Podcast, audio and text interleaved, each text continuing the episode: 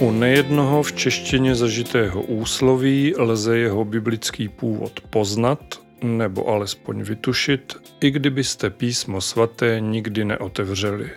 Pár příkladů za všechny.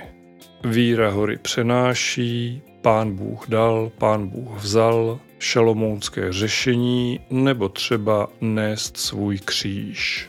U jiných úsloví jejich biblický původ, pokud tedy takový mají, ale jednoznačný není.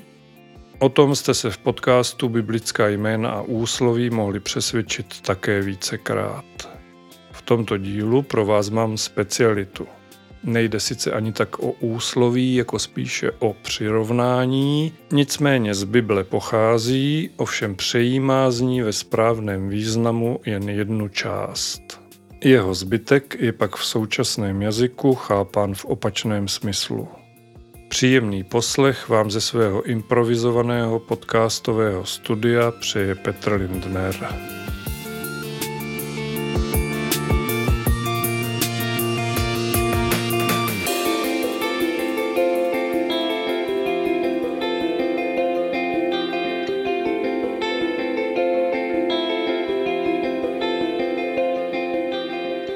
Práci má vlažný přístup.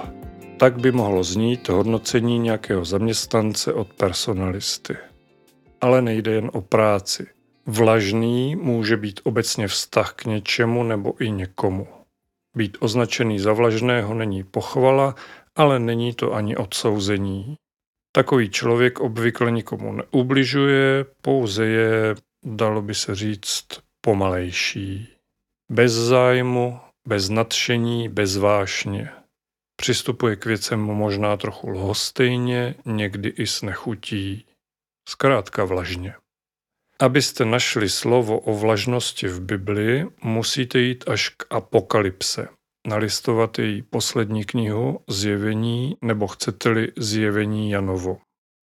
Ve třetí kapitole se od 14. verše píše – Andělu sboru v Laodikei napiš. Toto praví Ámen, svědek věrný a pravý původ božího stvoření. Znám tvé skutky. Nejsi studený ani horký. Kéž bys byl studený nebo horký. Tak to však, že jsi vlažný a nejsi studený ani horký, vyvrhnu tě ze svých úst.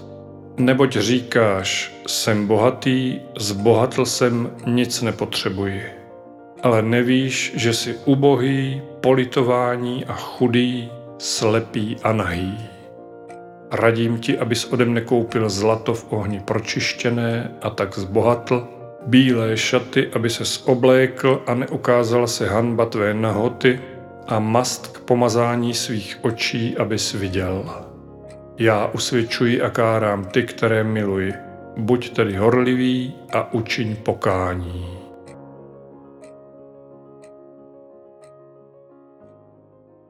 Jsi vlažný, ale nejsi studený ani horký, říká Ježíš slovy pisatele knihy Zjevení, ať už to byl apoštol Jan nebo někdo jiný tohoto jména.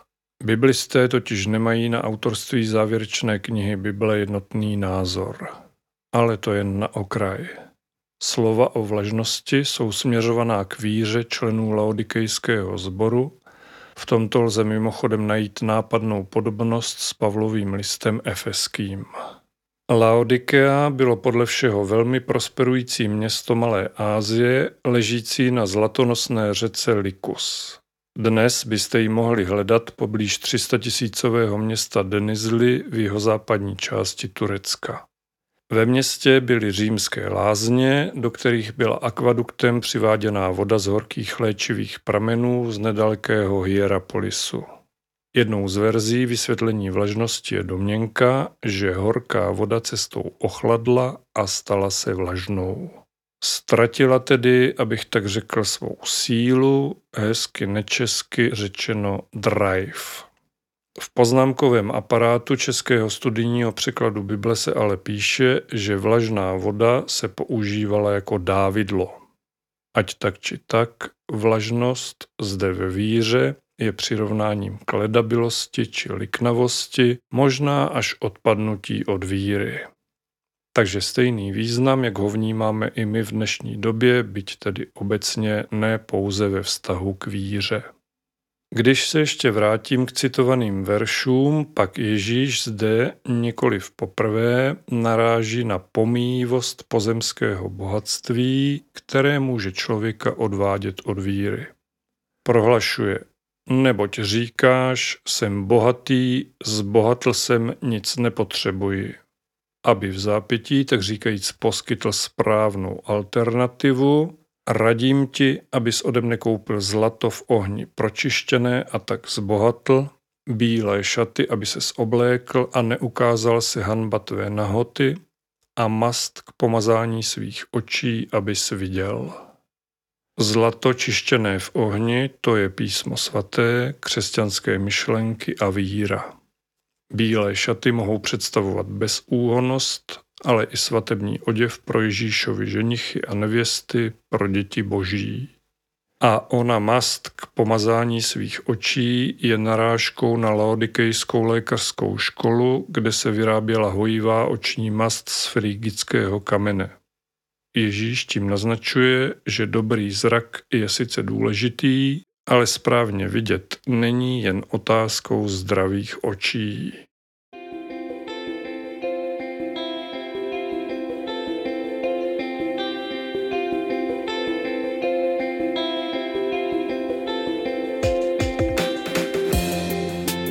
Na začátku jsem řekl, že přirovnání o vlažnosti z Bible přejímáme ve správném významu jen z jedné části, oproti tomu jeho zbytek je pak v současném jazyku chápán v opačném smyslu. Narážím na slova kež bys byl studený nebo horký. V kontextu Ježíšova prohlášení je to logické. Studený nebo horký jsou protiklady k vlažnému. Studeným se nejspíš myslí lahodná občerstvující voda, horkým pak léčivé prameny, o nichž jsem právě mluvil. Studený a horký zde tedy mají veskrze pozitivní konotaci. Jenže jak je to dnes s těmito označeními? Řekneme-li o někom, že je studený, nebo dokonce studený jako psí čumák, není to nic, na co by mohl být pišný. Studení lidé jsou nepřístupní, uzavření, chladní ve vztazích k ostatním. Studeného člověka rozhodně nevnímáme jako zdroj osvěžující vody, která by nám dodala chybějící energii a elán do života. No a horký člověk, čili horká hlava, od toho se raději taky spíše držet dál. Od horké hlavy jeden neví, co může čekat protože reakce takového člověka bývají impulzivní, zbrklé, mnohdy i nepředvídatelné. Je ale zajímavé, že pokud někoho označíme za zapáleného, což je semanticky více než horký, obvykle to vnímáme pozitivně, jako člověka nadšeného pro nějakou věc. To stejné platí i pro označení vřelý. Máli někdo vřelé srdce, je to člověk, se kterým se kamarádit určitě chcete. Mimochodem, ve dvou českých překladech Bible je právě slovo vřelý použité místo horký. Ve studijním překladu Miloše Pavlíka a v parafrázovaném překladu slovo na cestu. Nicméně ani tak si nemyslím, že by ho zde autoři zvolili pro jeho srdečnost, nýbrž jako expresivnější vyjádření pojmu horký. Navíc v řečtině je na tomto místě použité slovo zestos jakožto adjektivum pro horký, teplý nebo vřelý. Abych se do toho ale nezamotal, rezime je asi takové. Běžný význam přídavných men studený a horký, tedy tak, jak je čteme v nejpoužívanějších českých překladech Bible ve vztahu k chování nebo povaze lidí, vyznívá mnohem více v negativním nežli neutrálním nebo snad kladném významu, v němž je použil ve třetí kapitole knihy Zjevení Ježíš Kristus. Na tom se, alespoň myslím, shodneme.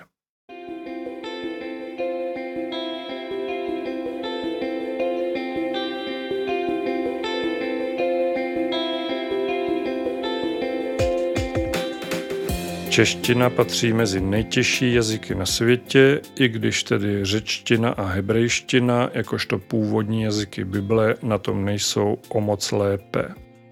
Alexander Fleck, překladatel Bible 21, říká, že každý překlad Bible je v jistém smyslu parafrází, protože stylem slovo od slova nelze dost dobře překládat žádný text.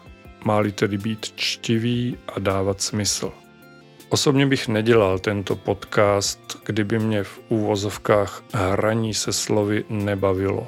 Ale abych byl upřímný, občas si říkám, jestli to někdy nepřeháním nebo příliš neprožívám. Pokud tento pocit máte i vy, milí posluchači, dejte mi prosím vědět. Budu se snažit to alespoň trochu napravit. Ale až od příštího dílu. Mějte se moc pěkně, buďte požehnaní a buďte s Bohem.